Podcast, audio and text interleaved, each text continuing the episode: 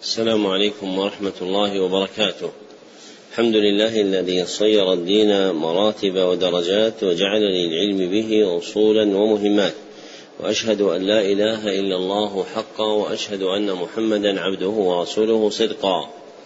اللهم صل على محمد وعلى آل محمد كما صليت على إبراهيم وعلى آل إبراهيم إنك حميد مجيد. اللهم بارك على محمد وعلى آل محمد كما باركت على إبراهيم وعلى آل إبراهيم إنك حميد مجيد. أما بعد حدثني جماعة من الشيوخ وهو أول حديث سمعته منهم بإسناد كل إلى سفيان بن عيينة عن عمرو بن دينار عن أبي قابوس مولى عبد الله بن عمرو عن عبد الله بن عمرو بن العاص رضي الله عنهما أن رسول الله صلى الله عليه وسلم قال الراحمون يرحمهم الرحمن تبارك وتعالى. يرحم من في الأرض يرحمكم من في السماء. ومن آكد الرحمة رحمة المعلمين بالمتعلمين في تلقينهم أحكام الدين وترقيتهم إلى منازل اليقين. ومن طرائق رحمتهم إيقافهم على مهمات العلم. بإقراء أصول المتون وتبيين مقاصدها الكلية ومعانيها الإجمالية ليستفتح بذلك المبتدئون تلقيهم ويجد فيه المتوسطون ما يذكرهم ويطلع منه المنتهون إلى تحقيق مسائل العلم. وهذا شرح الكتاب الثاني عشر وهو الأخير من برنامج مهمات العلم في سنته الأولى وهو كتاب الورقات. للعلامة أبي المعالي الجويني رحمه الله تعالى. وقد انتهى بنا البيان إلى قوله وأما القياس. نعم. بسم الله والصلاة والسلام على رسول الله. اللهم اغفر لنا ولشيخنا ولوالدينا وللمسلمين والمسلمات. قال الجويني رحمه الله تعالى في كتابه الورقات وأما القياس فهو رد الفرع إلى الأصل بعلة تجمعهما في الحكم وهو ينقسم إلى ثلاثة أقسام إلى قياس علة وقياس دلالة وقياس شبه فقياس العلة ما كانت العلة فيه موجبة للحكم وقياس الدلالة هو الاستدلال بأحد النظيرين على الآخر. وهو أن تكون العلة دالة على الحكم ولا تكون موجبة للحكم وقياس الشبه هو الفرع المتردد بين أصلين فيلحق بأكثرهما شبها ولا يصار إليه مع إمكان ما قبله ومن شرط الفرع أن يكون مناسبا للأصل ومن شرط الأصل أن يكون ثابتا بدليل متفق عليه بين الخصمين. ومن شرط العلة أن تضطرد في معلولاتها فلا تنتقض لفظا ولا معنى. ومن شرط الحكم أن يكون مثل العلة في النفي والإثبات والعلة هي الجالبة للحكم والحكم هو المجلوب للعلة. وأما الحظر والإباحة ذكر المصنف رحمه الله تعالى هنا فصلا من أصول الفقه هو القياس. وعرفه بأنه رد الفرع إلى الأصل لعلة تجمعهما في الحكم. وهذا الذي ذكره المصنف لا يخلو من اعتراضات توجب العدول عنه. فالمختار أن القياس اصطلاحا هو حمل معلوم على معلوم في الحكم. هو حمل معلوم على معلوم في الحكم لعلة جامعة بينهما. ثم ذكر أن القياس ينقسم إلى ثلاثة أقسام وهذه القسمة هي باعتبار الجامع بين الأصل والفرع. فالأول قياس العلة وهو ما جمع فيه ما جمع فيه بين بين الأصل والفرع علة ظاهرة. وهو ما جمع فيه بين الفرع والأصل علة ظاهرة. والثاني قياس الدلالة. وهو ما جمع فيه بين الأصل والفرع دليل العلة. وهو موجبها وأثرها. والثالث قياس الشبه وهو ما جمع فيه بين الأصل والفرع علتان متجاذبتان ترجع كل واحدة منهما إلى أصل منفرد. ثم ذكر أربعة من شروط القياس كل واحد منها يتعلق بواحد من أركانه. فذكر من شرط الفرع أن يكون مناسبا للأصل في الجامع بينهما وهي العلة فتكون علة الحكم وصفا مناسبا للأصل والفرع. ومن شرط الأصل أن يكون ثابتا بدليل متفق عليه بين الخصمين. والإشارة إلى الخصمين أي في حال المناظرة. فإن لم يكن ثم مناظرة بل أريد إثبات الحكم للفرع فالشرط ثبوت حكم الأصل بدليل ثابت عند القائس. ومن شرط العلة أن تضطرد في معلولاتها. فلا تنتقض فلا تنتقض لفظا ولا معنى. بل توجد في جميع صورها ومعلولاتها هي الأحكام المعللة بها. ومن شرط الحكم أن يكون مثل العلة في النفي والإثبات. أن يكون مثل العلة في النفي والإثبات.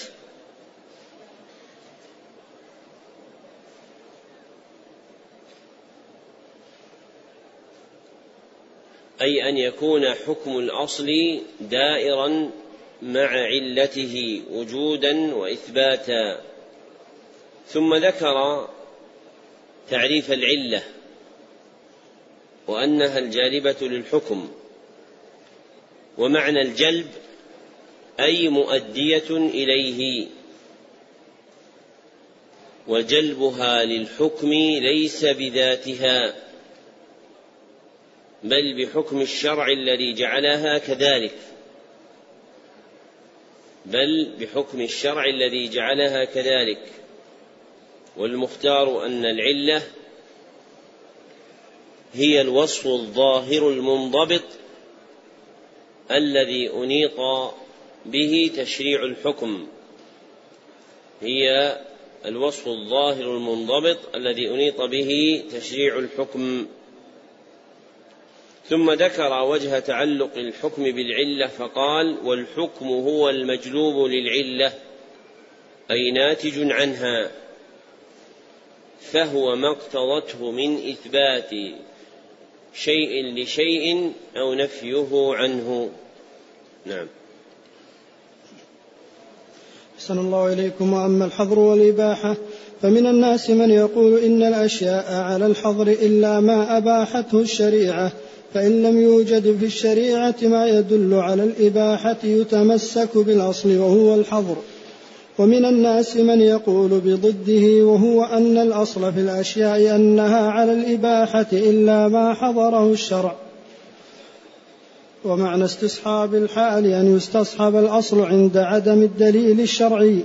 ذكر المصنف رحمه الله تعالى هنا فصلا من أصول الفقه هو الأصل في الأشياء والمراد بالأشياء هنا الأعيان المنتفع بها.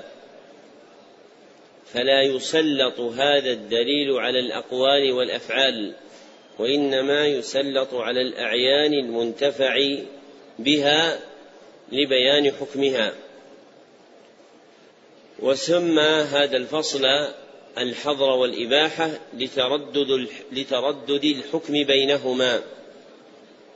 فالحظر هو التحريم والمنع والإباحة هي الإذن والحل. وذكر المصنف الخلاف هنا وأطلقه دون ترجيح والمختار أن الأعيان بحسب الانتفاع بها تنقسم بملاحظة المصلحة والمفسدة إلى أربعة أقسام. أولها ما كانت المصلحة فيه خالصة. فالأصل فيه الإباحة. والثاني ما كانت المفسدة فيه خالصة فالأصل فيه الحظر. والثالث ما لم تخلص فيه المصلحة والمفسدة وهذا ممكن عقلا غير موجود في الخارج. ولذلك لم يذكره أحد من العلماء كما بينه العلامة محمد الأمين الشنقيطي فهو مفروض عقلا ولا وجود له في الواقع. والرابع ما كانت فيه مفسدة ومصلحة. فالحكم فيه لما رجح منهما لما رجح منهما. فإن كان الراجح هو المصلحة صار مأذونا فيه.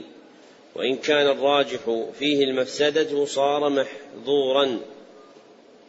وإن استوت المصلحة والمفسدة قيل إيش؟ درء المفاسد مقدم على جلب المصالح. وهذه القاعدة وهي درء المفاسد مقدم على جلب المصالح محلها إذا تساوت المصلحة والمفسدة فقط كما بينه القرافي وغيره. ثم ذكر فيما يتعلق بالأصل في الأعيان المنتفع بها قاعدة الاستصحاب. وأحسن من حد الاستصحاب ابن القيم في إعلام الموقعين إذ قال إذ عرفه بقوله استدامة إثبات ما كان ثابتا ونفي ما كان منفيا. استدامة إثبات ما كان ثابتا ونفي ما كان منفيا ومحله عند عدم الدليل الشرعي كما ذكر المصنف. نعم. أحسن الله إليكم. وأما الأدلة فيقدم الجلي منها على الخفي والموجب للعلم على الموجب للظن والنطق على القياس والقياس الجلي على الخفي فإن وجد في النطق ما يغير الأصل وإلا فيستصحب الحال. ذكر المصنف رحمه الله هنا فصلا من أصول الفقه من أصول الفقه هو ترتيب الأدلة عند وجود التعارض. فإذا وجد التعارض احتيج إلى ترتيب الأدلة ولأهل العلم في ترتيبها مآخذ عدة. منها ما ذكره المصنف وجماع ما أورده خمسة مرجحات. الأول أن يقدم الجلي على الخفي والجلي هو المتضح والخفي ما لم يتضح.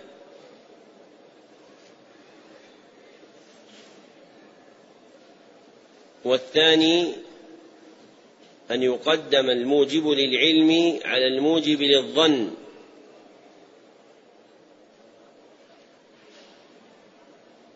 والمراد بإيجابه للعلم إثماره اليقين. والثالث تقديم النطق على القياس. والمراد بالنطق هو قول الله وقول رسوله صلى الله عليه وسلم فيقدم على القياس. والرابع تقديم القياس الجلي على الخفي. والجلي هو ما نص على علته أو أجمع عليها أو قطع بنفي الفارق بين الأصل والفرع. هو ما نص على علته أو أجمع عليها أو قطع بنفي الفارق فيه بين الأصل والفرع. والخامس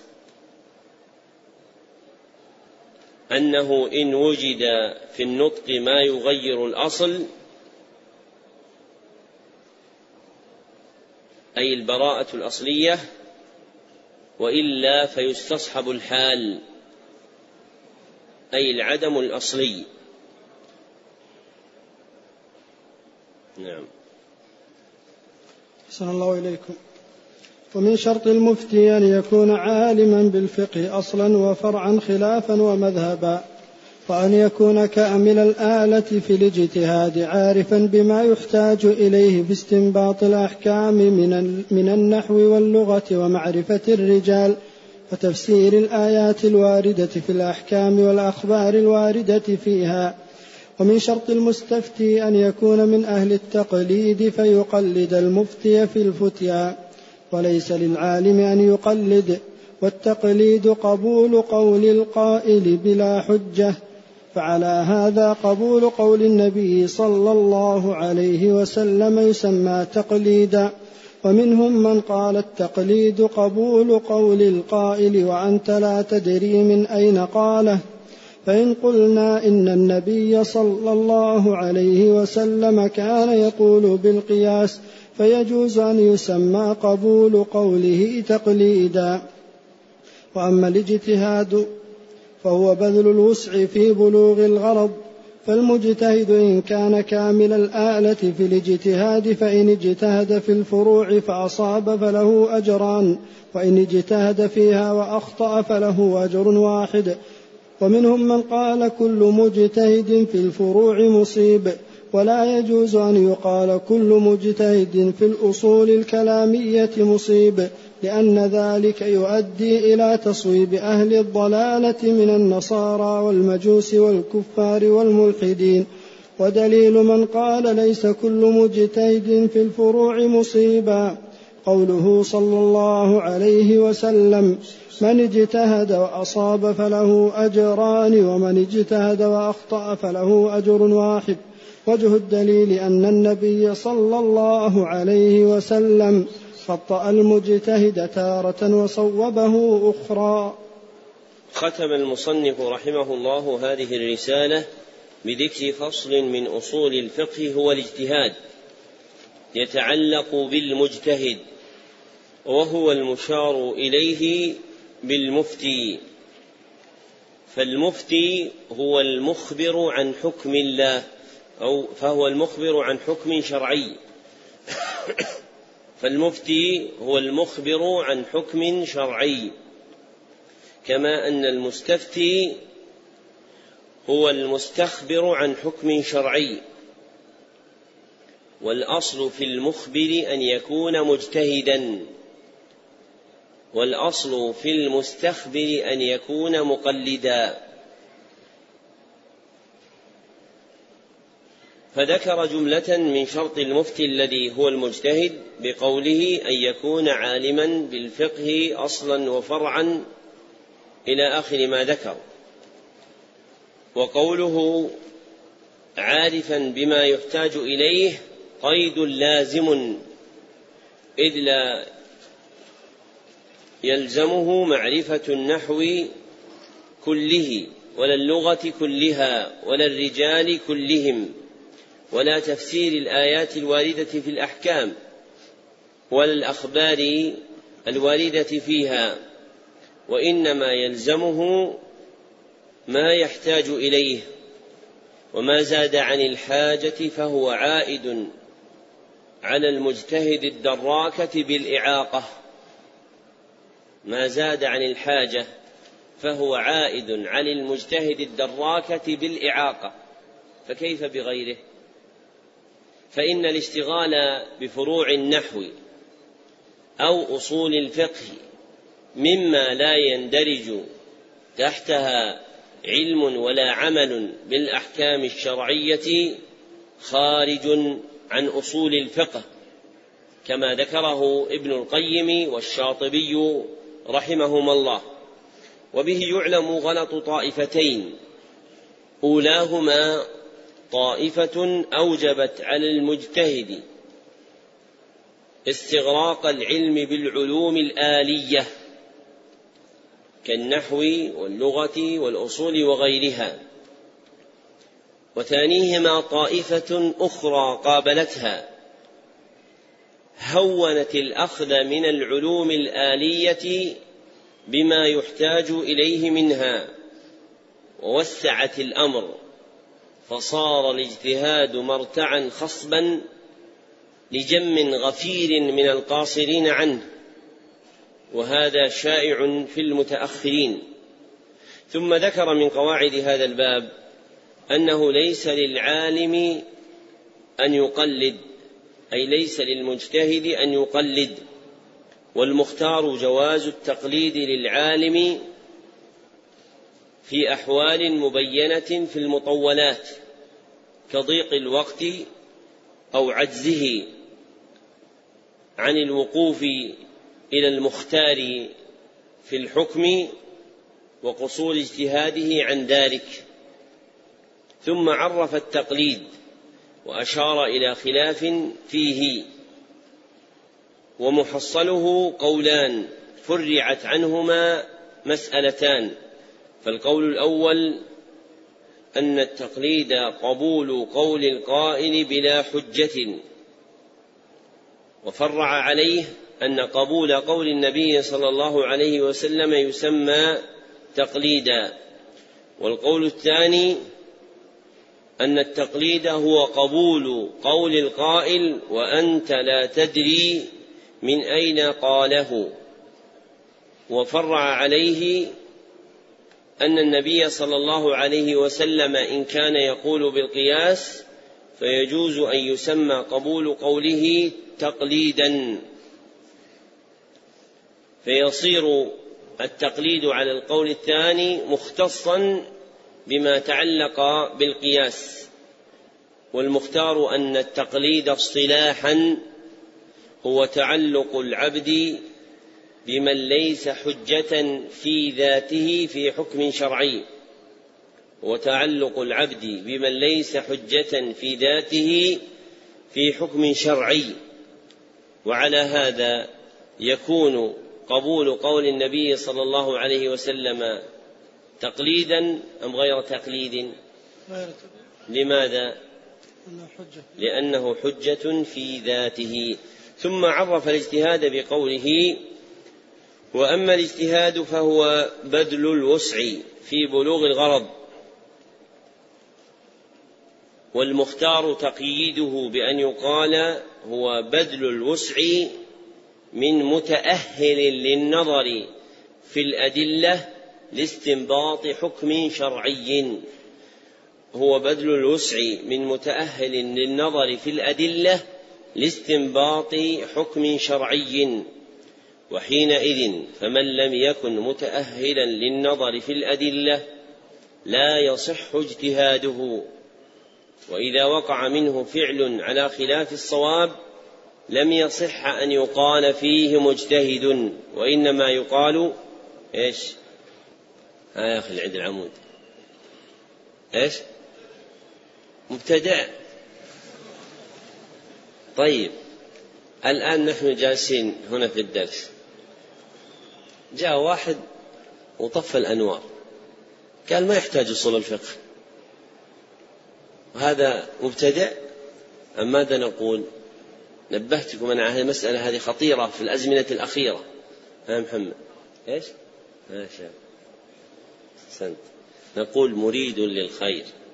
مريد للخير لم يصبه لأن الحكم على امرئ ما أخطأ بأنه مجتهد محصور في المتأهل بالنظر. أما من لم يكن متأهلا فلا يصح أن يقال إنه مجتهد بل يقال مريد للخير أخطأه فلم يصبه.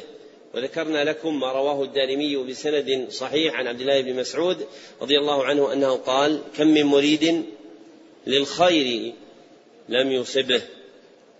فإذا وقع من ليس أهلا للاجتهاد في فعل يريد به الخير لا يعتذر عنه ويقال إنه مجتهد وإنما يعتذر عنه بقولنا إنه مريد للخير لم يصبه.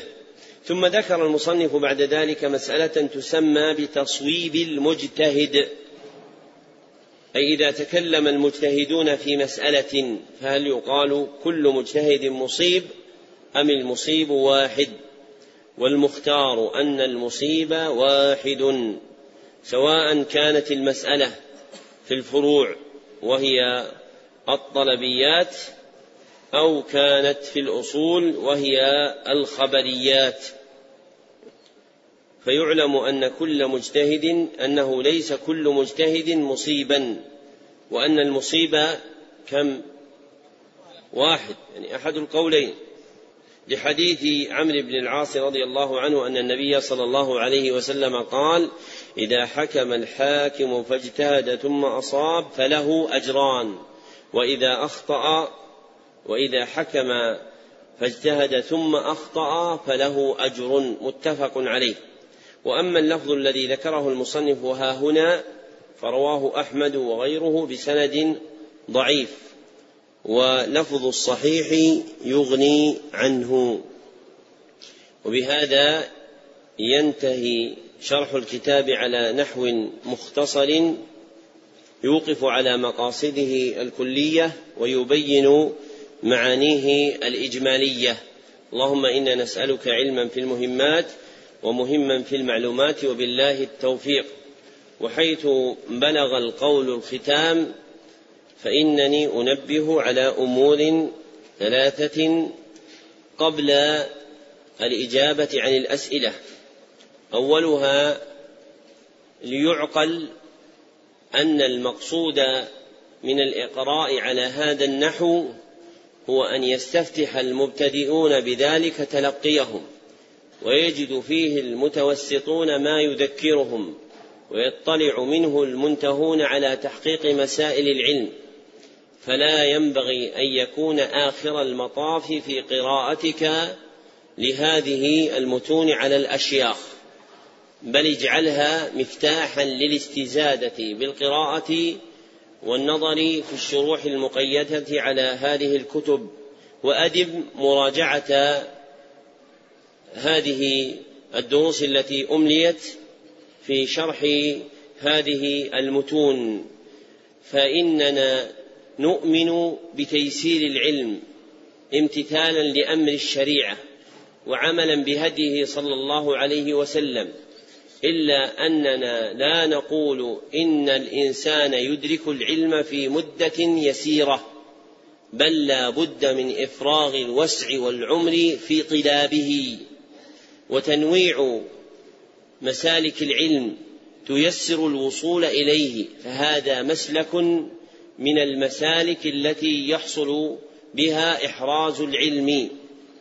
وأنتم تحفظون عن عمر بن عبد العزيز قوله يحدث للناس أقضية بقدر ما يحدثون من الفساد ومراده بقدر ما يحدث من الأحوال. ومن المقطوع به أن الأحوال اليوم تغيرت في أخذ العلم الشرعي من المساجد إذ زاحمته الدراسة النظامية والأعمال الوظيفية فلا بد من رعاية هذا الأمر في تلقين الناس العلم وإلا ضاع العلم. هذا وسيلة من وسائل حفظ العلم على وجه المعاونة والمساعدة فيه. فاحذروا أن يكون آخر خبركم بهذه الكتب قراءة على الأشياخ في تفهمها هو هذه المجالس بل اجعلوها استفتاحا مباركا بإذن الله للاستكثار من العلم. ثم إن الوصول إلى هذا المقصود اقتضى أن نلتزم بيان المقاصد الكلية والمعاني الإجمالية دون تفاصيل الجمل. فإن تفاصيل الجمل تحتاج إلى إفراغ وقت أكثر من هذا الوقت. فبيان مقاصد هذه المتون كان على النحو الذي ذكرته لكم وهذا النحو منفعته إيقاف الطالب على الأهم فإنه يطلع بهذا على أهم ما تشتمله هذه المتون. وربما جرى في نفس الدرس مسامحة أو سبق لسان أو شرود ذهن فالمسؤول من الله العفو والمسؤول منكم المسامحة. والأمر الثاني التنبيه على الحرص على التلقي عن الأشياخ فإن العلم لا يؤخذ من الكتب وإنما يؤخذ من أهله. فقد روى أبو داود بسند جيد عن ابن عباس رضي الله عنهما أن النبي صلى الله عليه وسلم قال تسمعون ويسمع منكم ويسمع ممن سمع منكم. والعبرة بعموم الخطاب لا بخصوص المخاطب كما حققه الشاطبي في الموافقات فعلم هذه الأمة موروث يأخذه الخلف عن السلف فلا يكون في علم هذه الأمة شيء مستانف يبتدئ به المرء دون تلقيه. وإذا أخذ العلم عن الكتب حصل العطب كما عظم به المصاب في هذه الأمة بأخره. والقائمون على صيانة العلم هم الأشياخ المتهيئون لذلك فإن أخذ العلم يكون عنهم ولا يمكن أخذه عنهم بالاقتصار على القراءة بل لا بد من الحفظ. والرحبي يقول في أرجوزته الفرضية والثلثان وهما التمام فاحفظ فكل حافظ إمام. وقال شيخ شيوخنا محمد بن عبد العزيز بن مانع لا شك عند العقلاء أن العلم لا ينال إلا بالحفظ. فمن رام انتهى كلامه. فمن رام أن ينال العلم بلا حفظ فلا يتعنى فإنه لا يدركه بل لا بد من العناية بحفظه. وأولى ما اعتني بحفظه هو أصله من كلام الله وكلام الرسول صلى الله عليه وسلم ويستعان بذلك على المتون المقررة التي جمعها أهل العلم رحمهم الله تعالى في تقريب مقاصد علوم الكتاب والسنة. وقد أرشد إلى هذين الموردين الزبيدي في ألفية السند إذ قال فما حوى الغاية في ألف سنة شخص فخذ من كل فن أحسنه بحفظ متن جامع للراجح تأخذه على مفيد ناصح فبين أن إدراك العلم يكون بشيئين اثنين أحدهما حفظ متن جامع للراجح أي متن معتمد والمتن المعتمد هو الذي تواطأ أهل العلم في فن ما على العناية به وكتب المتون في الفنون كثيرة لكن المقدم منها هو المعتمد. وما عدا ذلك فلا ينبغي أن تشغب على نفسك بالعناية به فإنه حظ المرء عند الانتهاء. وأما في المبادئ والتوسط فإنه يضر به. والثاني أن يكون أخذك له على مفيد ناصح أي على معلم جامع لوصفين اثنين أحدهما الإفادة والمراد بها الأهلية في الفن الذي تتلقاه عنه بأن يكون عارفا له محققا لمسائله ومراتب العلم والتحقيق في الفنون تختلف بحسب ما يفتح الله سبحانه وتعالى لعباده من رحمة. واحذر أن يكون وكدك طلب المحقق الذي يبلغ الغاية فهذا شيء نادر لا يكون إلا لواحد بعد واحد. ولكن استعن بمن يكون مدركا لمسائل الفن يهيئ لك الطريق إلى فهمه. والصفة الثانية أن يكون ناصحا لك. ونصحه أن يكون عارفا بطرائق التعليم. فالشيخ الناصح للمتعلمين هو الذي يرقب فيهم رب العالمين بإرادة نفعهم وإيقافهم على طريق عبودية الله سبحانه وتعالى وتنبيههم إلى ما فيه منفعتهم وتحذيرهم عما فيه ضررهم. فإن وجدت شيخا على هذا النعت فتمسك به. ثم اعلموا أن التلقي عن الأشياخ وحفظ المتون لن ينفعك حتى تكون متأدبا فإن العلم لا ينال إلا بأدب. قال يوسف بن الحسين بالأدب تفهم العلم والمراد بهذه الجملة شيئان اثنان. أحدهما أن الله سبحانه وتعالى لا يفتح الفهم في العلم لسيء الأدب فإن سوء الأدب علامة بوار العبد وشقائه كما ذكر ابن القيم في مدارج السالكين. والثاني أن المعلم لن يضع علمه عند سيء أدب. فإن العقلاء من المعلمين يعظمون العلم أن يجعلوه نهبا لكل متطفل عليه ولا سيما من لم يكن له أدب. وإن من أسباب حرمان العلم عند الناس بأخرة سوء الأدب فيه ومظاهر ذلك في الأمة كثير.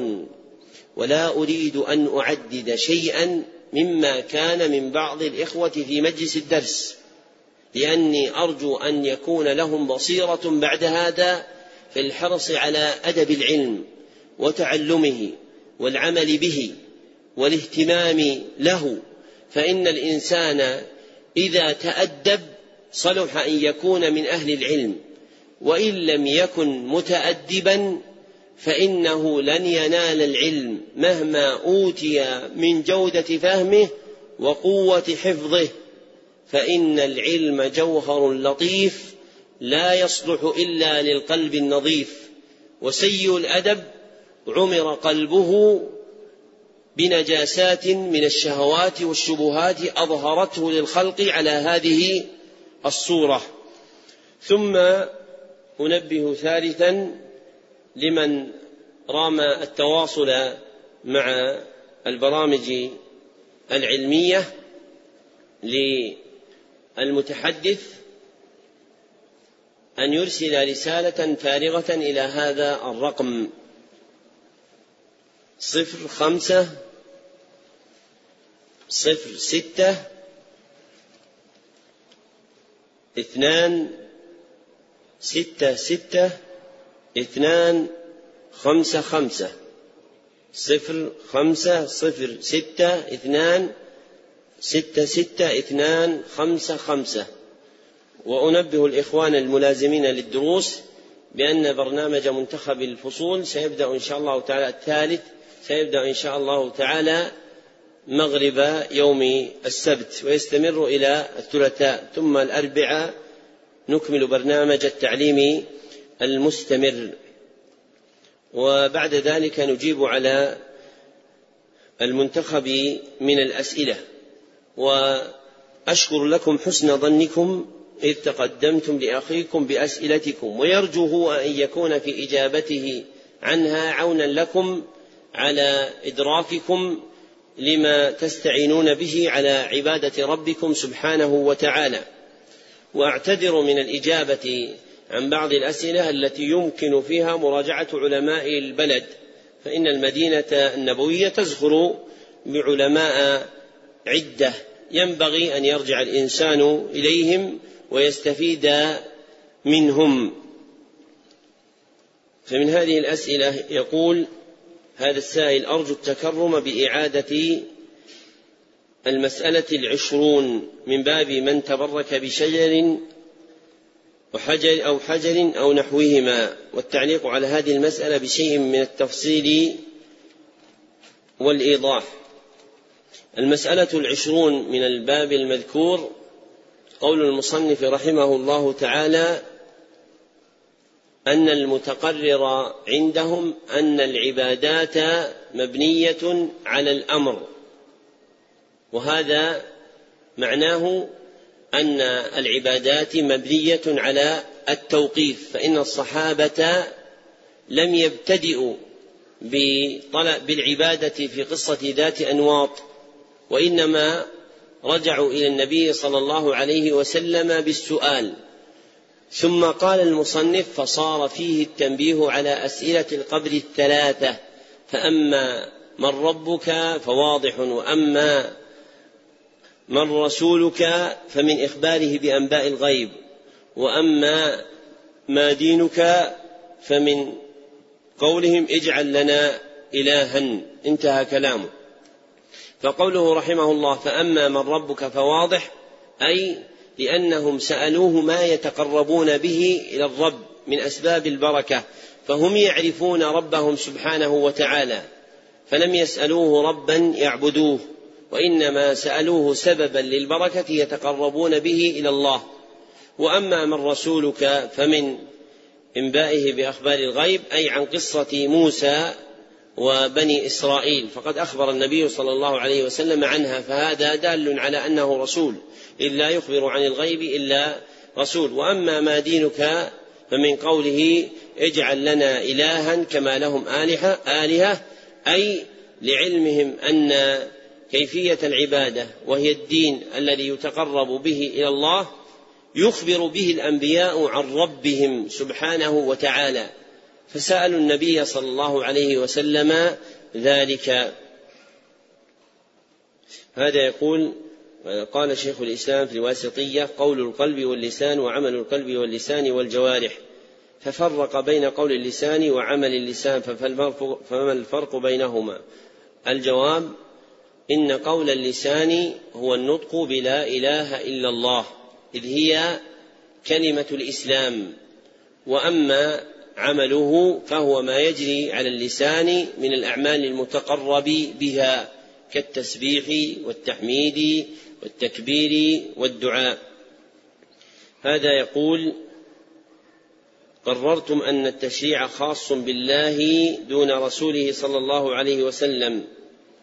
وغيره من الخلق أولى فمعنى ذلك ولازمه أن يكون المحرم والمحلل هو الله. فما تقول في قول الله تعالى الذين ثم ذكر وجه الاستدلال منها ساق الآية وذكر وجه الاستدلال ويحل لهم الطيبات ويحرم عليهم الخبائث.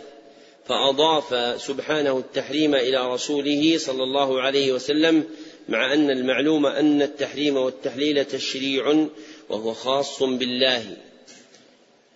والجواب عن ذلك أن هذا الذي ذكرته هو لازم وليس أصلا لوضع اللفظ. ولذلك قلت في سؤالك ولازمه أن يكون المحرر المحرم والمحلل هو الله تعالى. وأصل المسألة أننا نقول إن فعل الشرع لا يضاف إلا إلى الله لأن المراد بفعل الشرع وضعه فالذي يضع الدين ليتعبد به الناس هو الله سبحانه وتعالى. وأما الأنبياء فهم مبلغون عن الله سبحانه وتعالى ولا يبتدئ الرسول بوضع الشرع من نفسه. وما يكون من خبره عن الحل والحرمة فليس من قبل نفسه بل من قبل الله عز وجل. ولذلك خصص لفظ الشرع في الخطاب الشرعي بالإضافة إلى الله سبحانه وتعالى. فعندما نقول إن الشرع لا يضاف إلا إلى الله فنحن بحمد الله متمسكون بدلالات الآي والأحاديث. ومتبعين للصحابة والتابعين وأتباع التابعين. وقد أشرت إلى ذلك إلى دلالة ذلك في البيتين اللذين ذكرتهما. فقلت الشرع حق الله دون رسوله بالنص أثبت لا بقول فلان. أو ما رأيت الله حين أشاده ما جاء في الآيات ذكر الثاني. وجميع صحب محمد لم يذكروا شرع الرسول وشاهدي برهاني. أفنحن أعلم بالشرع وبحال النبي صلى الله عليه وسلم من الصحابة الذين عدلوا عن هذا اللفظ لأنهم عقلوا معناه. فقالوا فرض رسول الله صلى الله عليه وسلم. وقالوا سن رسول الله صلى الله عليه وسلم. ولم يقولوا شرع رسول الله صلى الله عليه وسلم لعلمهم بأن وضع الشرع المقتضي تعبيد الناس له هو حق المعبود وهو الله سبحانه وتعالى. والمقصود أن تفرق بين اللفظ الموضوع شرعا للدلالة على حقيقة وبين الأفراد التي يمكن ردها إلى الحقيقة.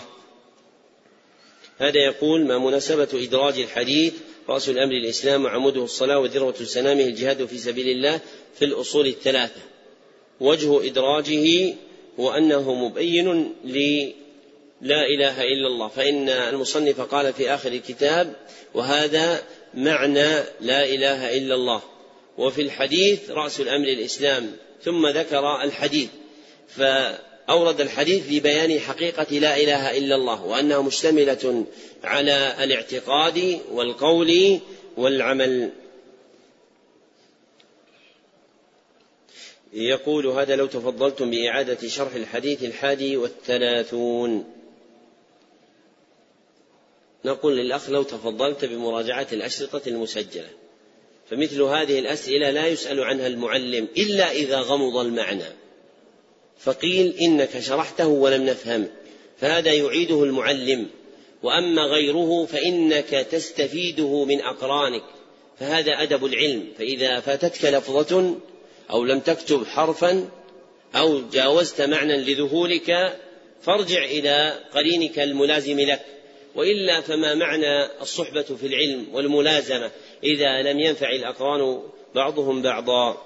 هذا يقول ما معنى ما جاء في كتاب التوحيد من الحكمة في خلق النجوم؟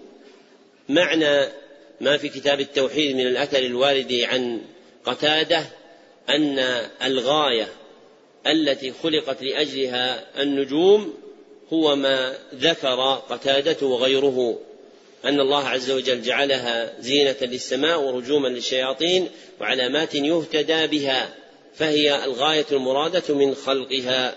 هذا معنى الحكمة. يقول هذا حديث ابن عباس في زائرات القبور رواه السنن أفدتم أنه حديث ضعيف. وموجود في كتاب كذا وكذا وقال فلان كذا وكذا. الجواب أنني لم أقل إن حديث لعن الله زائرات القبور ضعيف بل قلت حديث ابن عباس. ثم ذكرت أنه في الباب ما يشهد له دون لفظ السرج. فقد رواه الترمذي وابن ماجه من حديث أبي هريرة بسند حسن وأخرجه أيضا ابن ماجه من حديث حسان بن ثابت بسند حسن لكن ليس فيه لفظ السرج.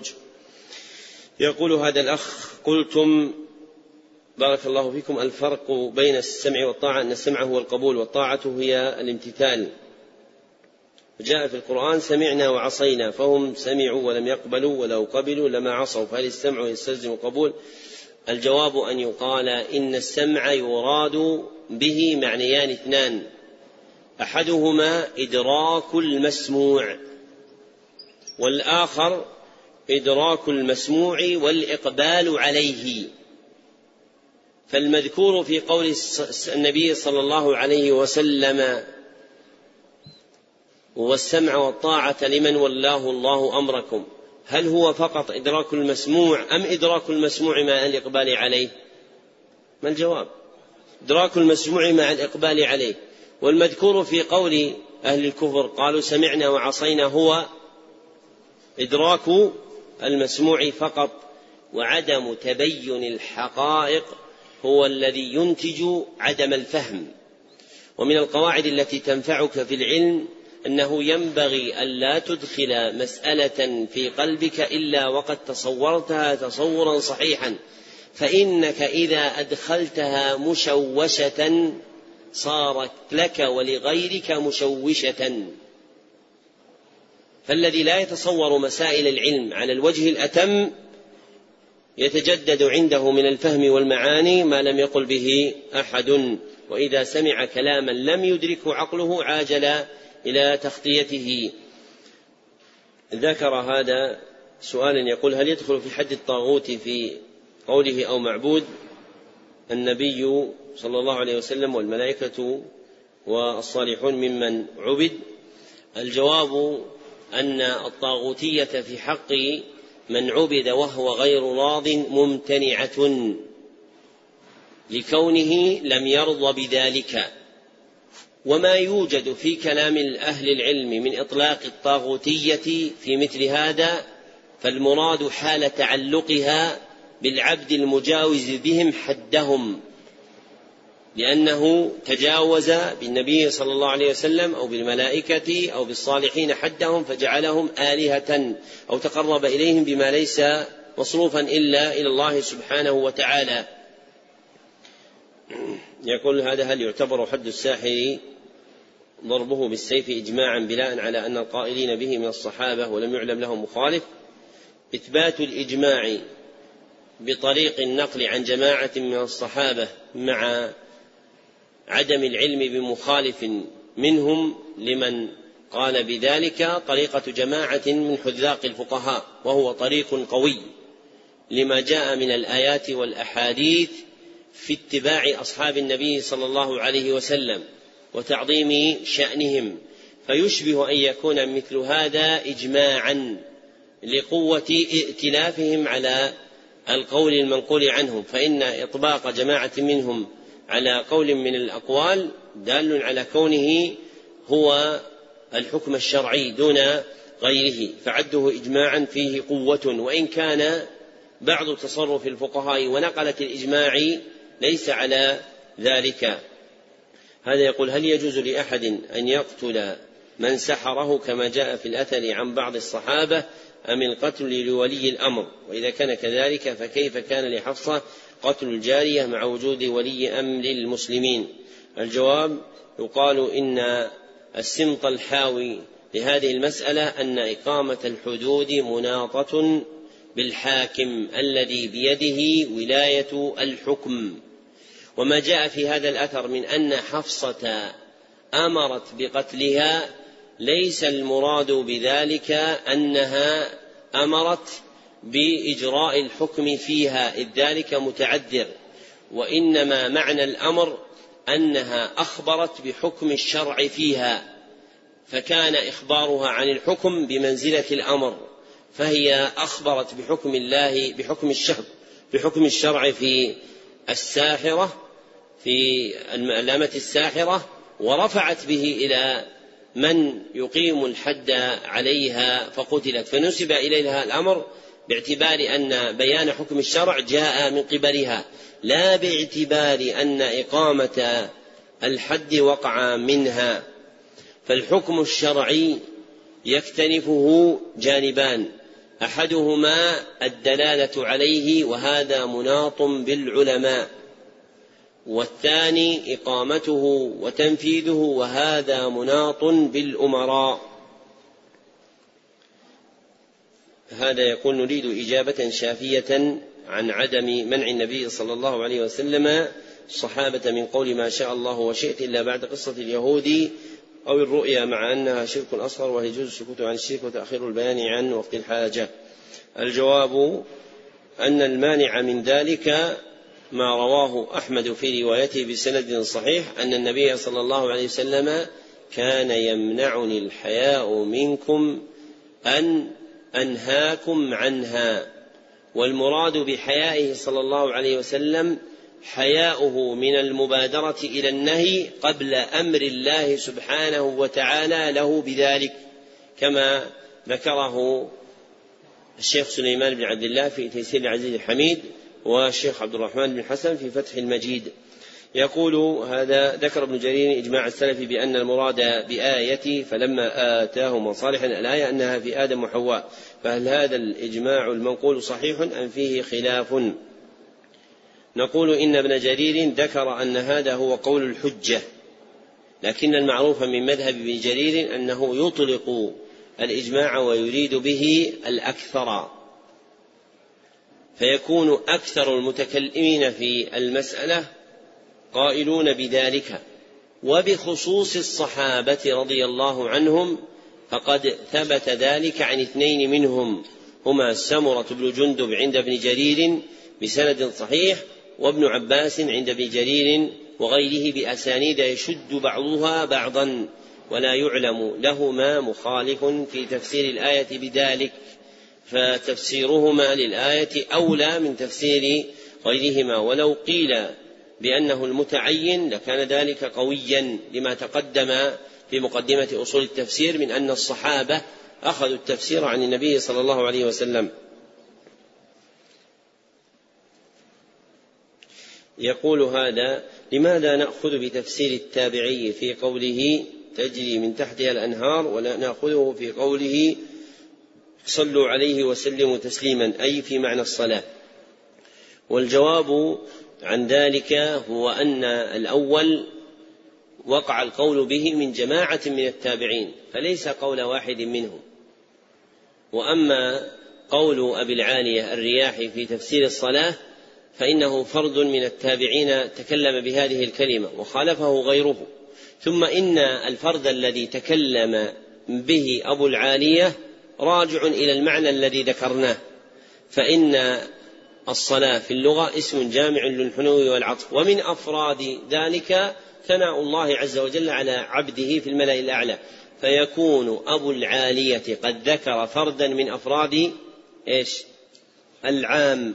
وهذا من الواقع في التفسير عند الصحابة والتابعين كما مر معنا في مقدمة أصول التفسير.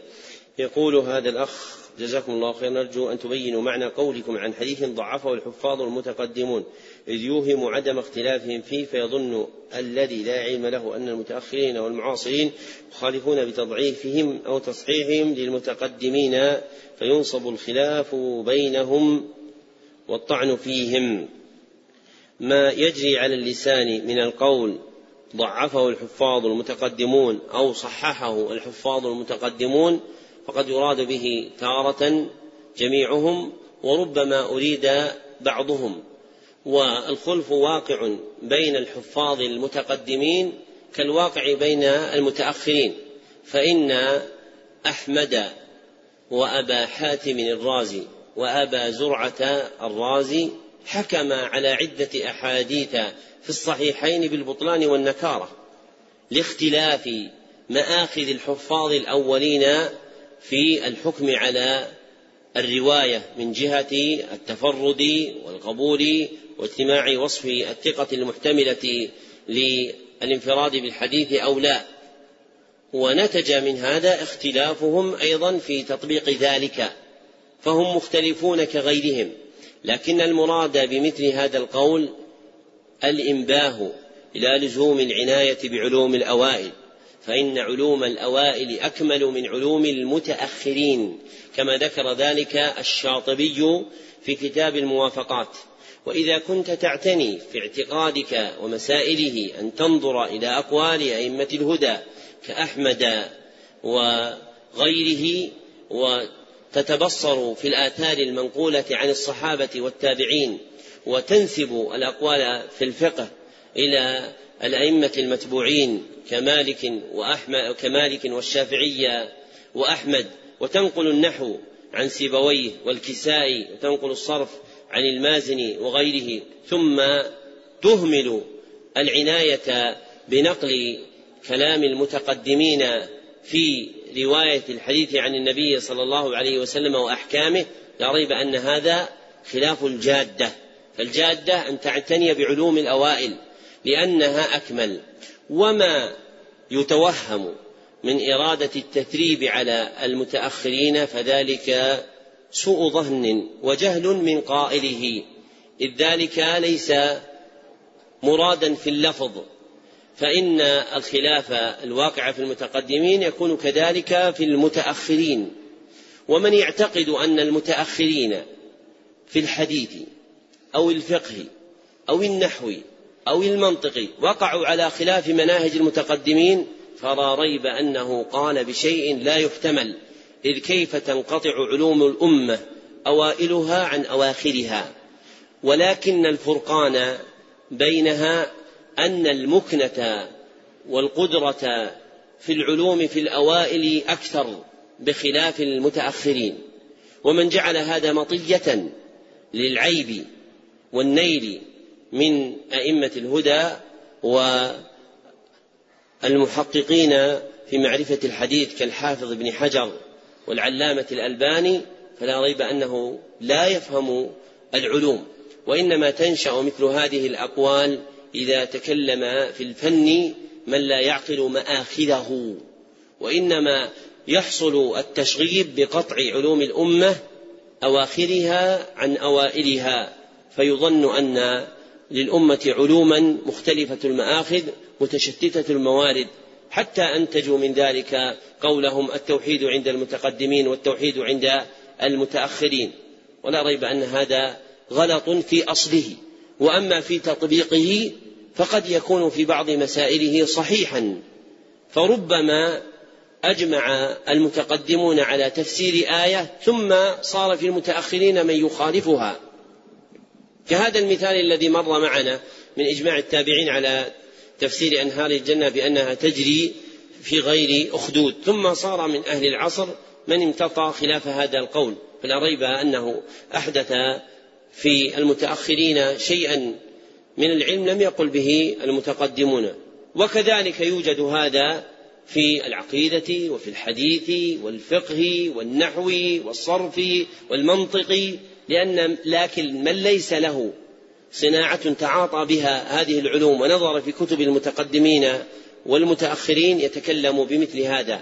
فالمقصود من هنا الإنباه إلى الاهتمام بعلوم المتقدمين مع توقير جناب العلماء المتأخرين فإن لهم سابقة في الإسلام بخدمته وبيان علومه وإن وجد منهم زلة أو خلة أو هفوة أو سهوة فإنها طبع الآدمي فاتق الله فيهم واحفظ الله فيهم يحفظك الله سبحانه وتعالى. يقول هذا السائل ذكرتم أن أمة الدعوة على ثلاثة أقسام وهي الجماعة والفرقة والملة.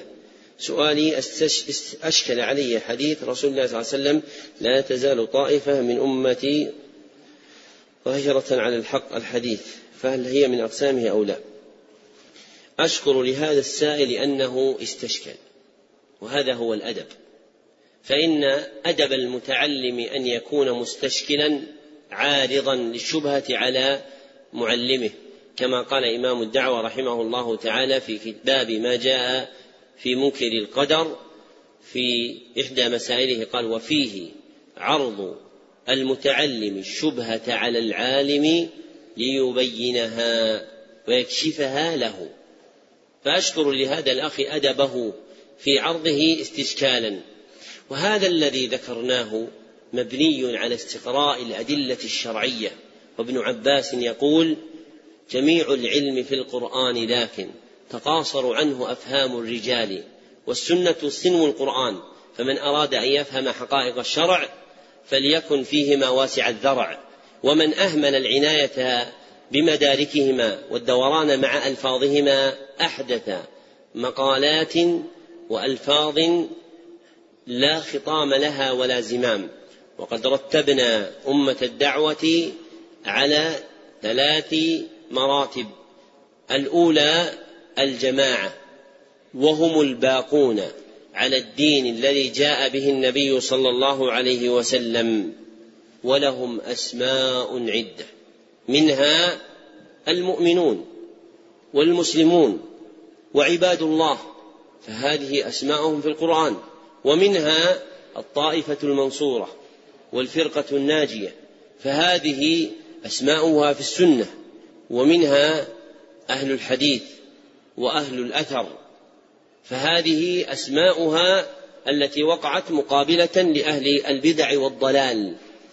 ففرق بين الحقيقة الموضوعة شرعا وبين الأوصاف المكنة فيها أي المندرجة اللاحقة بها. فإذا توهم الإنسان أن هذه أفرادا لحقائق أخرى فإنه مخطئ. لأن النبي صلى الله عليه وسلم لم يترك الأمة إلا على شيء واحد ولم يجعل الطائفة المنصورة اسما لقوم والفرقة الناجية اسما لقوم والمسلمون اسما لقوم بل هذه أسماؤهم جميعا. ووراء هؤلاء الفرقة وهم من خرج عن الجماعة. ولا تسمى جماعة المسلمين فرقة باعتبار أنها افترقت. عن الحق وإنما سميت فرقة باعتبار أنها فورقت عن الحق فهي باقية عليه ولكن غيرها فارقها بالخروج عن الحق. فإذا قيل فيهم إن من أسمائهم الفرقة الناجية فليس المراد أنهم فرقة مفارقة ولكن المراد كونهم فرقة مفارقة. فإنها باقية على الدين الذي جاء به النبي صلى الله عليه وسلم. وأما غيرها فقد خرج عن ذلك. وأما الملة فهي التي خرجت بالكلية عن الحق والإسلام.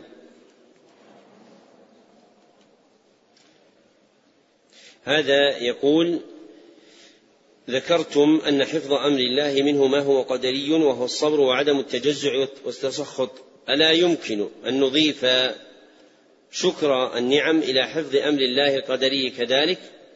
الجواب أن هذا الذي ذكرناه هو باعتبار القدر الأقل وإلا فإن وراء الصبر الرضا ووراء الرضا الشكر فهذه مقامات ثلاثة لتلقي الأمر الكوني القدري.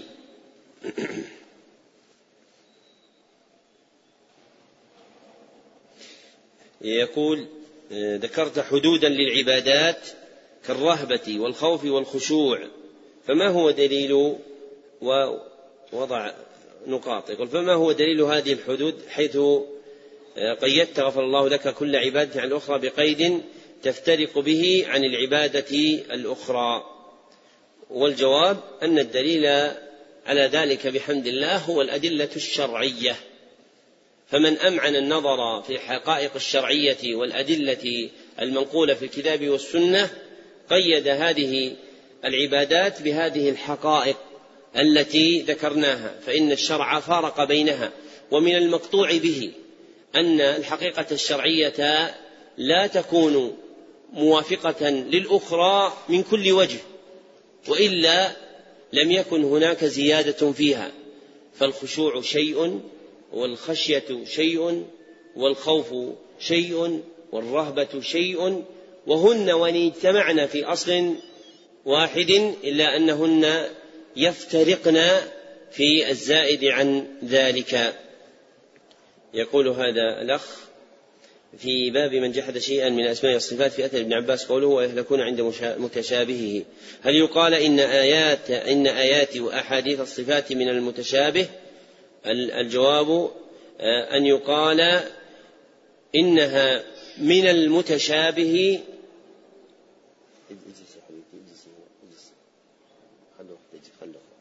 أن يقال إنها من المتشابه باعتبار حقائقها فنحن لا نعلم حقائقها. أما باعتبار معانيها فإنها واضحة غير متشابهة. فما جاء من ذكر التشابه في قوله ويهلكون عند متشابهه يعني باعتبار جريان ظنونهم إلى الحقائق فإنه تسبق إلى ظنونهم الحقائق فيقع منهم الفرق والخوف الذي وقع من هذا الرجل عند ابن عباس رضي الله عنه. فآيات الصفات وأحاديثها بينة بحمد الله تعرفها العرب من لسانها وأما كيفياتها وحقائقها فهي متشابهة أي لا يعلم معناها. هذا يقول كيف يستدل بالأحاديث الضعيفة في المسائل العقدية؟ مع أن هذه المسائل لا بد فيها من أحاديث صحيحة. نقول إن العقائد الدينية لجماعة المسلمين من أهل السنة والحديث والأثر هي بحمد الله ثابتة بدلائل قطعية من الكتاب والسنة. فما يذكره بعض أهل السنة من الأحاديث الضعاف فإنها على وجه التبعية والاعتضاد لا على وجه التأسيس والاعتماد. فهي تابعة لأصل ثابت عند أهل السنة فلا عيب في ذكرها. وأما أن توجد عندهم عقيدة أثبتت مستقلة بما لا يثبت فهذا لا يوجد بحمد الله. هذا يقول آه، قلتم في تعريف الصلاة اسم جامع. أولا هذا ليس أنا الذي قلت. من الذي قال؟ ما الجواب؟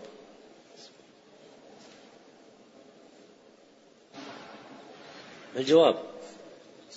نعم. السهيلي وابن القيم وابن هشام والدمنهوري وغيرهم. فأنا لم أقل شيئا ولم آتيكم لأعلمكم ما أقول فإنني لا أتعبد الله بذلك ولكن أتعبد الله بدلالتكم على العلم المحقق. فهذا الذي ذكرته آثرته عن العلماء فأنا ذاكر ناقل له عنهم مؤمن بصحة ما قالوه. فقال في سؤاله الذي نظرت فيه من معاجم اللغة لم أجدهم يفسرون بهذا المعنى لكنهم يذكرون كما سميتم أفرادها. ألا يقال إن هذا التعريف الصلاح بأنه اسم جامع إلى آخره؟ اصطلاحي ينظر فيه الناظر إلى الجامع المشترك بينها ثم اصطلح عليه. الجواب بل هو لغوي راجع إلى التحقيق في علم اللغة. والمعاجم المتأخرة لا يلاحظ فيها المعنى الجامع. واللغة إنما بنيت على معنى جامع. فأضرب لكم مثالا. لم سميت الخيل خيلا؟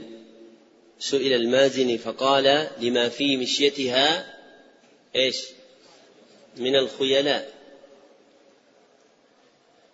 يعني الحركة والاهتزاز. لما سمي جريان الذهن في المحسوسات أو المعقولات على اختلاف بين الفلاسفة لماذا سمي خيالا؟ لجريان الذهن على وجه إيش؟ الاهتزاز والحركة.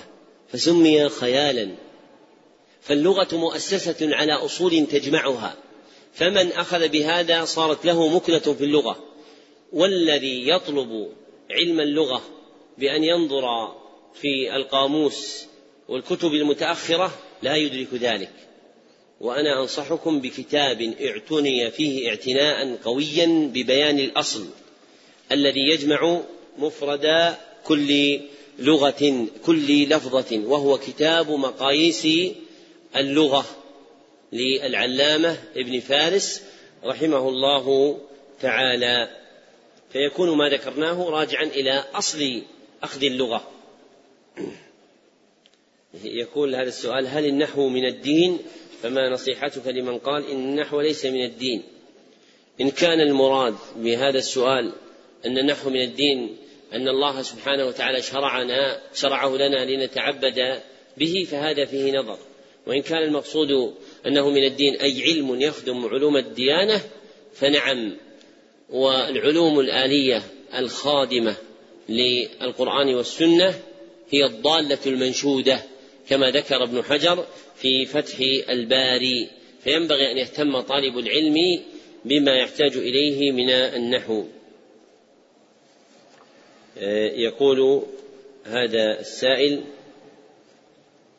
هل صح في اسم آج الرام غير هذا؟ مثل آج الرام مثل آج الروم وجروم وآج الروم. الجواب أن يقال إن القاعدة في الاسم الأعجمي التوسعة فيه إلا في حالين. أحدهما عدم معرفة النطق الصحيح له.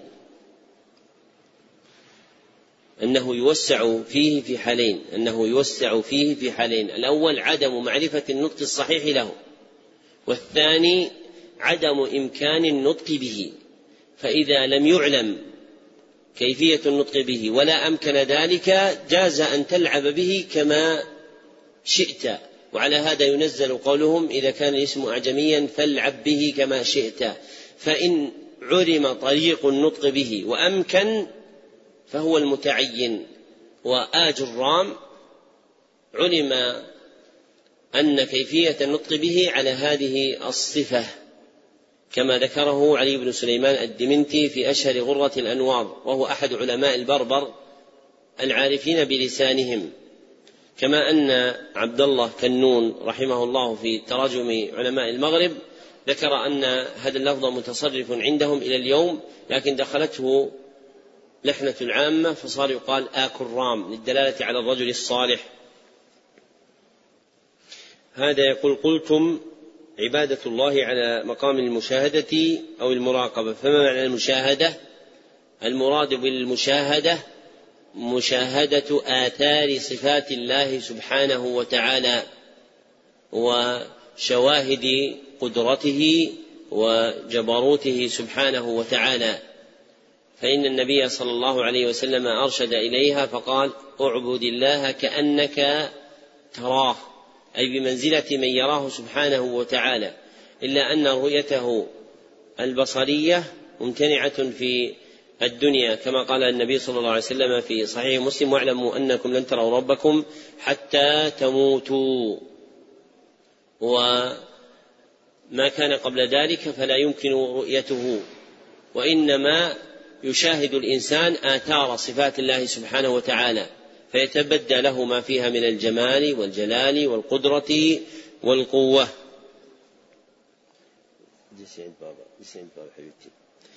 يقول هذا السائل ذكرتم أن الخلق في لسان العرب يطلق ويراد به الثبات وعدم التغيير بخلاف الجعل.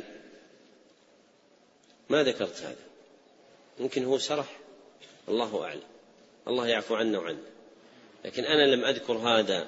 كان كلامي في الفرق بين الخلق وال والجعل ولا الخلق والآية؟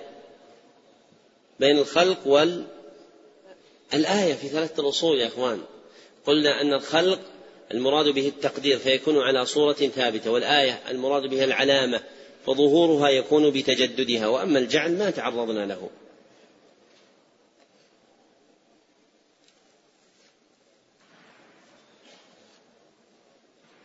هذا يقول ذكرتم أن اليوم الآخر هو البعث بعد الموت. ألا يدخل من الإيمان الواجب في اليوم الآخر الإيمان بعذاب القبر ونعيمه؟ الجواب ما ذكرنا هذا يا أخي. نحن قلنا إن شيخ الإسلام لما عدد أركان الإيمان قال قال والإيمان باليوم الآخر ولا قال والبعث بعد الموت؟ قال والبعث بعد الموت. وقلنا إنه عبر عن اليوم الآخر بأحد أفراده العظيمة. وقلنا أن الصحيح أن اليوم الآخر اسم جامع لكل ما يكون بعد الموت. يقول ذكرتم في كتاب تعظيم العلم المعقد السابع عشر هجر المبتدع المجمع عليه. ما الدليل على ذلك؟ لأنه قل من يوجد أجمع العلماء على تبديعه. نحن لم نقل هجر المبتدع المجمع عليه. بل قلنا هجر المبتدع المجمع عليه. فيكون الإجماع على المبتدع أم على الهجر؟ على الهجر. فالعلماء أجمعوا على هجر المبتدع وأنه من طرق حماية الدين. قد نقل الإجماع على ذلك أبو يعلى الفراء وغيره. فنحن لا نقصد المبتدع وليس هذا نعتا للمبتدع بل نعت للهجر.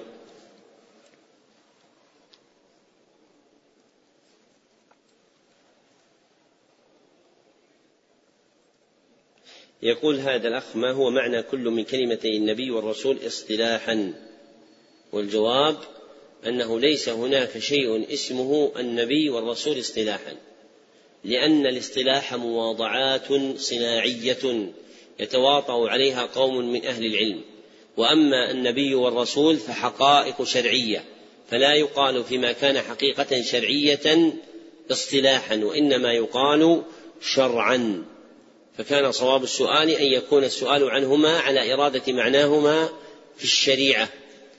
وذكرنا أن الرسول والنبي يطلقان ويقع أحدهما موقع الآخر. كما قال الله عز وجل رسلا مبشرين ومنذرين فسمى جميع من بعث بالرسل. وقال كان الناس أمة واحدة فبعث الله إيش؟ النبيين. فجعل كل مبعوث نبي فالنبي والرسول يشتركان في المعنى العام وهو إنسان وهو لا قبلها رجل حر أوحي إليه رجل إنسي حر أوحي إليه بشرع وأرسل إلى قوم. هذا يشترك فيه النبي والرسول هذا المعنى العام ويفترقان في المعنى الخاص. فيكون الرسول أرسل إلى قوم مخالفين والنبي أرسل إلى قوم موافقين. يقول نلتقي أحيانا ببعض العلماء الكبار وعندنا أسئلة مهمة ولكننا نرى الإعياء ظاهرا عليهم فإن راعينا حالهم ذهب عنا وارتحل وإن أكثرنا عليه نخشى أن نكون قد أسأنا الأدب فما هو الأولى؟ الأولى سددوا وقاربوا وتحروا تغنموا. فإن الإنسان ينظر حال الإقبال والإدبار والاهتمام والانشغال فيدور مع القرائن التي تحف بمن يريد سؤاله. يقول هذا السائل ما هي صفة التربع الذي جلسها الرجل في حضرة البقاعي رحمه الله فامتنع عن تدريسه؟ لم ينقل ذلك والتبرع والتربع يقع في اللغة على أحوال لكن الأظهر أن المذموم منها شرعا وطبعا كما حققه ابن القيم في زاد المعاد وابن حجر في فتح الباري ما إذا أهوى الإنسان بجنبه مطرحا إلى الأرض أو إلى ما يستند عليه. وهذا هو الأليق أن يكون الواقع في قصة البقاع فيكون قد ألقى بجانبه متكئا على الأرض أو على ما يستند عليه. يقول آه، ذكرت جاء في الأصل الثالث من أصول التحفظ في مسألة العالم الانتباه إلى صلاحية حال الشيخ للإجابة عن سؤاله فلا يسأله في حال كونه مهموما أو ماشيا أو راكبا. ونجد من العلماء من كان يلازمه تلامذته في غالب وقته حتى عند أكله ومشيه وغير ذلك. فما هو المعول في ذلك؟ هل هو معرفة نفسية الشيخ؟ أم ماذا الجواب أن يقال إن ذلك لا يمنع الملازمة بل يلازمه ليلا ونهارا وحضرا وسفرا لكنه يعرف أحوال الإقبال عليه فتارة يكون الإقبال عليه بقراءة كتاب وتارة يكون الإقبال عليه الإقبال عليه بسؤاله وتارة يكون الإقبال عليه بالمباحثة معه بأن يقرأ بحثا عليه وتارة يكون الإقبال بمسامرته بذكر أطراف الحديث من الأدب والشعر ونحو ذلك. فمن كان مدركا لكيفية مراعاة أحوال الأشياخ انتفع منهم وهو الذي يحظى بملازمتهم. فإن الثقيل الذي لا يرعى للشيخ حالا يبعده عنه بخلاف المتلطف به الذي يلاحظ حاله. قال المصنف في ذات الأصول وأنواع العبادة ثم عدد قال ومنه ولم يقل منها. إنما ذكر الضمير لأنه عائد إلى مقدر مذكر وهو وفعل العبادة منه كذا وكذا. قال القاعدة هي كلية أو أغلبية. الجواب أن القاعدة في الأصل كلية ولكن تلحق بها الأغلبيات فإن تخلف بعض الأفراد لا يقدح في الكلية كما ذكره الشاطبي في الموافقات. يقول هذا هل ذكر أحد من أهل العلم الأسماء المنفية؟ يعني لله. تصريحا لا إشارة وتلميحا؟ نعم. مر معنا أحد ولا لا؟ الوصدية وماذا قال المؤلف؟ وقد جمع الله فيما وصف وسمى به نفسه بين النفي والإثبات. هذا صريح منه. فهو يقول إن النفي والإثبات يجريان في الأسماء والصفات.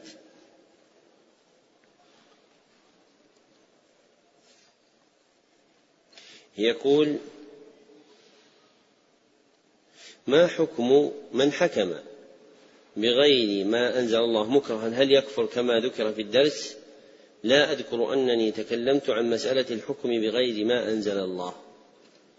أنا تكلمت عن مسألة التحاكم إلى غير الله والمراد أن يقصد المرء حاكما بغير الشرع فيتحاكم إليه.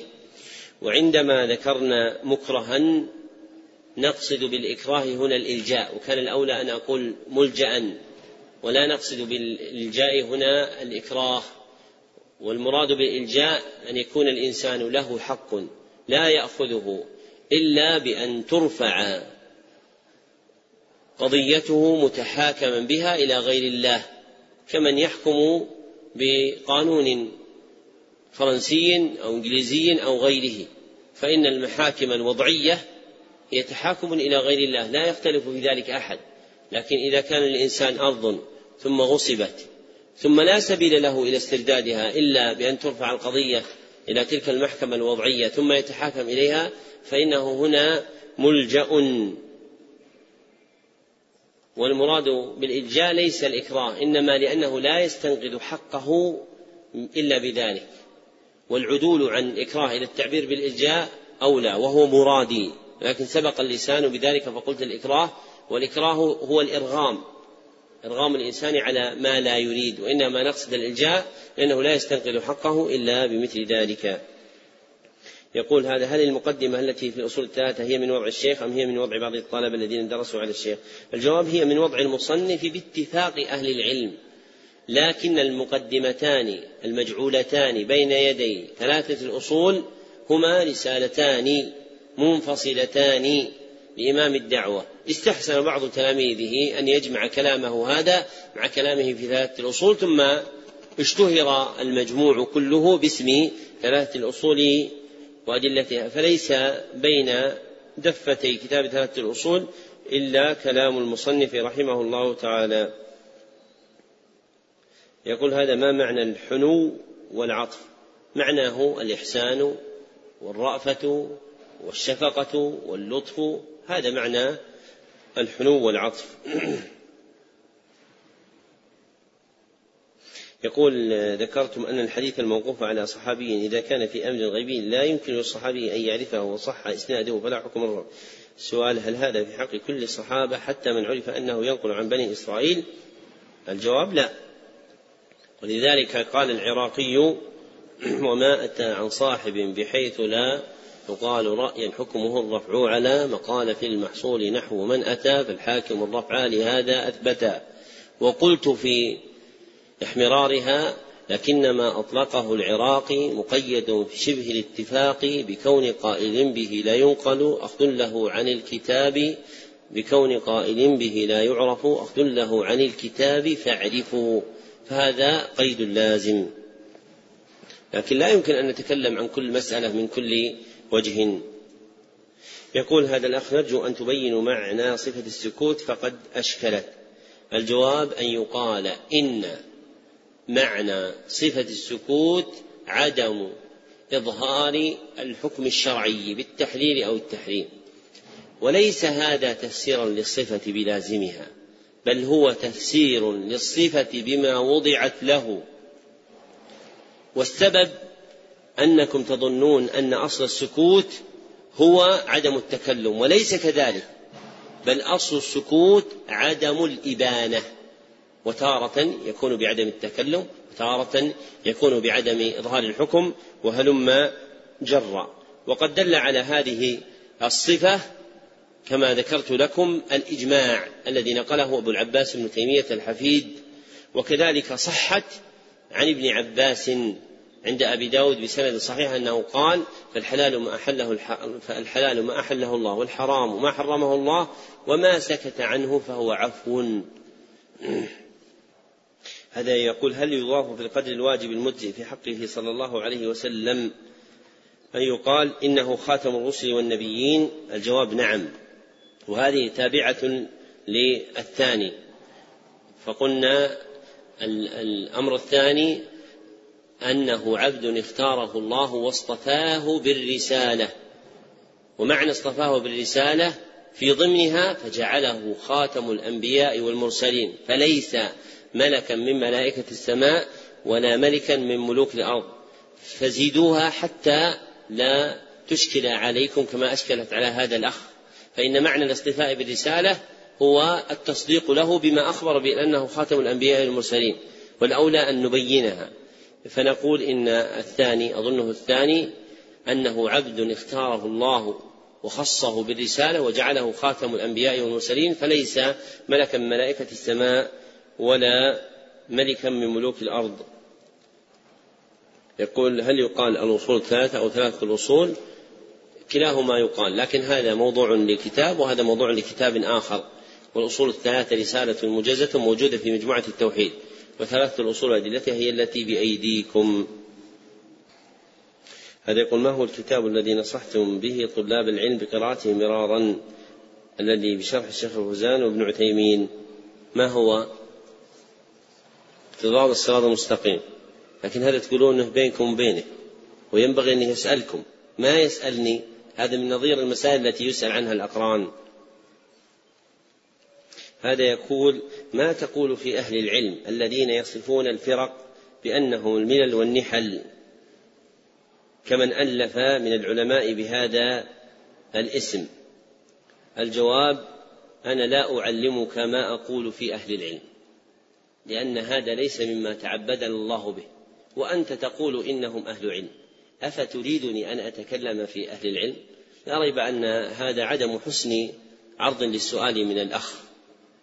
ومن ظن أنه يتسلط بلسانه على الكلام على العلماء إذا ظهرت له فائدة فهو من أجهل الجاهلين ولا بد أن يسلب هذا العلم وسفيان بن عيينة يقول كنت أوتيت فهم القرآن فلما قبلت السرة سلبته يعني لما أخذت العطية عليه سلبته وهو يقولها على وجه الإجراء بنفسه رحمه الله تعالى. وكذلك إذا جعل الإنسان نفسه حاكما على أهل العلم الراسخين فإنه يسلب العلم. ولم يكن ينبغي أن يعرض السائل سؤاله هكذا وإنما ينبغي أن يقول ما الجواب عن من ألف بهذا الاسم. فنقول الجواب بأننا لا نعرف في الكتاب والسنة إلا الملة والكتاب والسنة على العين والرأس وما عداها ليس حجة علينا. ينبغي أن تعقله. فإذا أردت أن تتبين حقيقة فافهمها من الكتاب والسنة.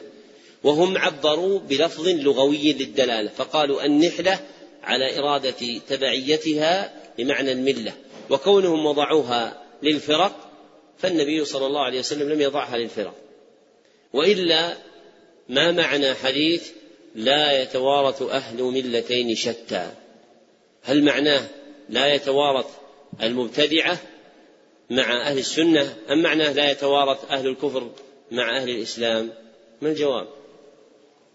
أهل الكفر مع أهل الإسلام بإجماع أهل العلم على خلاف في توريث المسلم من الكافر.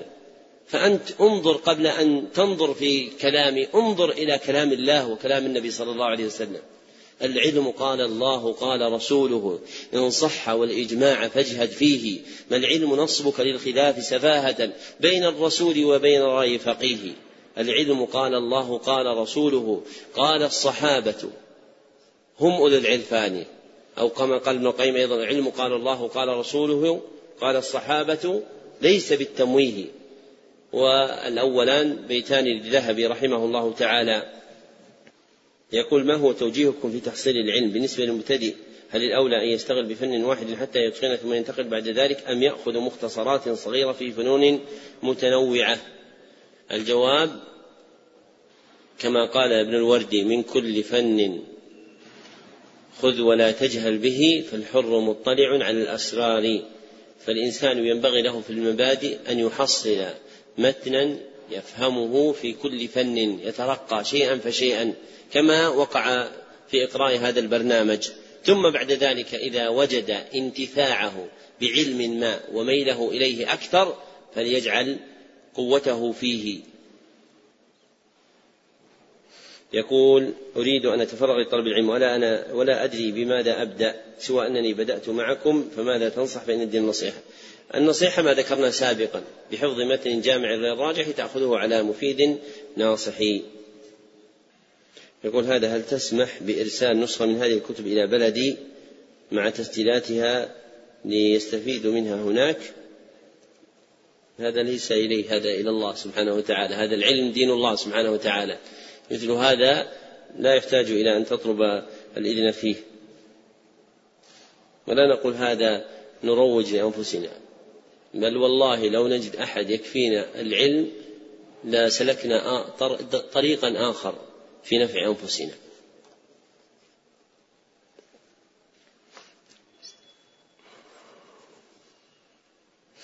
هذا السائل يقول وبه نختم يقول أحسن الله إليكم الحديث الذي تفتحون به المجلس الراحمون يرحمهم الرحمن هل لنا أن نحدث به؟ قائلين حدثنا فلان بالسند أي أخذناه سماعا؟ نعم. إذا كنت سمعته مني على النحو الذي سمعته فإنك تحدث به بشرطه وإنما سقتها أول الدرس لا لأجعله حديث الأولية.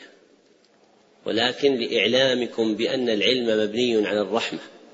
وقد حدثني أحمد بن سعيد المحاميد المعروف بأحمد نصيب أحد علماء الشام أن عبد الحي الكتاني لما ورد على الشام فجاء إلى بدر الدين الحسني أحد علماء دمشق الشام قال له حدثني بحديث الأولية. فتشاغل عنه. كأنه لم يسمعه. فقال عبد الحي الكتاني بعد حدثني بحديث الرحمة. فقال نعم فحدثه. لأنه ليس المقصود فقط أن يكون أول مسموع لك وإنما المقصود أن تعرف أن العلم مبني على الرحمة بين المعلم والمتعلم. فعندما ذكرته لكم أصلت منه أن من آكد الرحمة رحمة المعلمين بالمتعلمين. ثم ذكرت من طرائق رحمتهم وأختم هذا المجلس بسوق إسناده لتكتبوه تاما. وأختار واحدا من الأسانيد.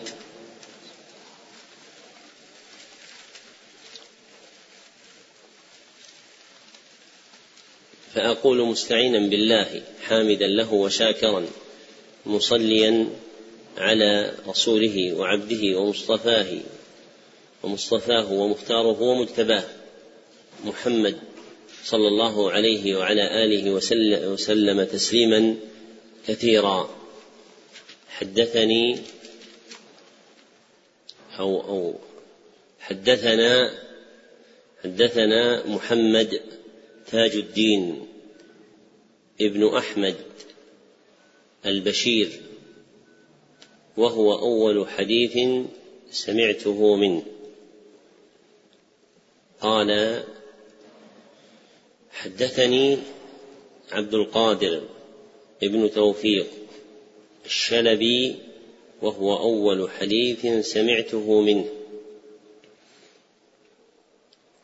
قال حدثنا محمد ابن خليل الحسني وهو أول حديث سمعته منه. قال حدثنا أحمد ابن محمد البهي وهو أول حديث سمعته منه.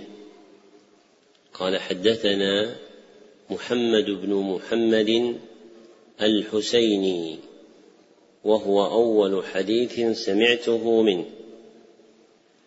قال حدثنا داود بن سليمان الخربتاوي وهو أول حديث سمعته منه.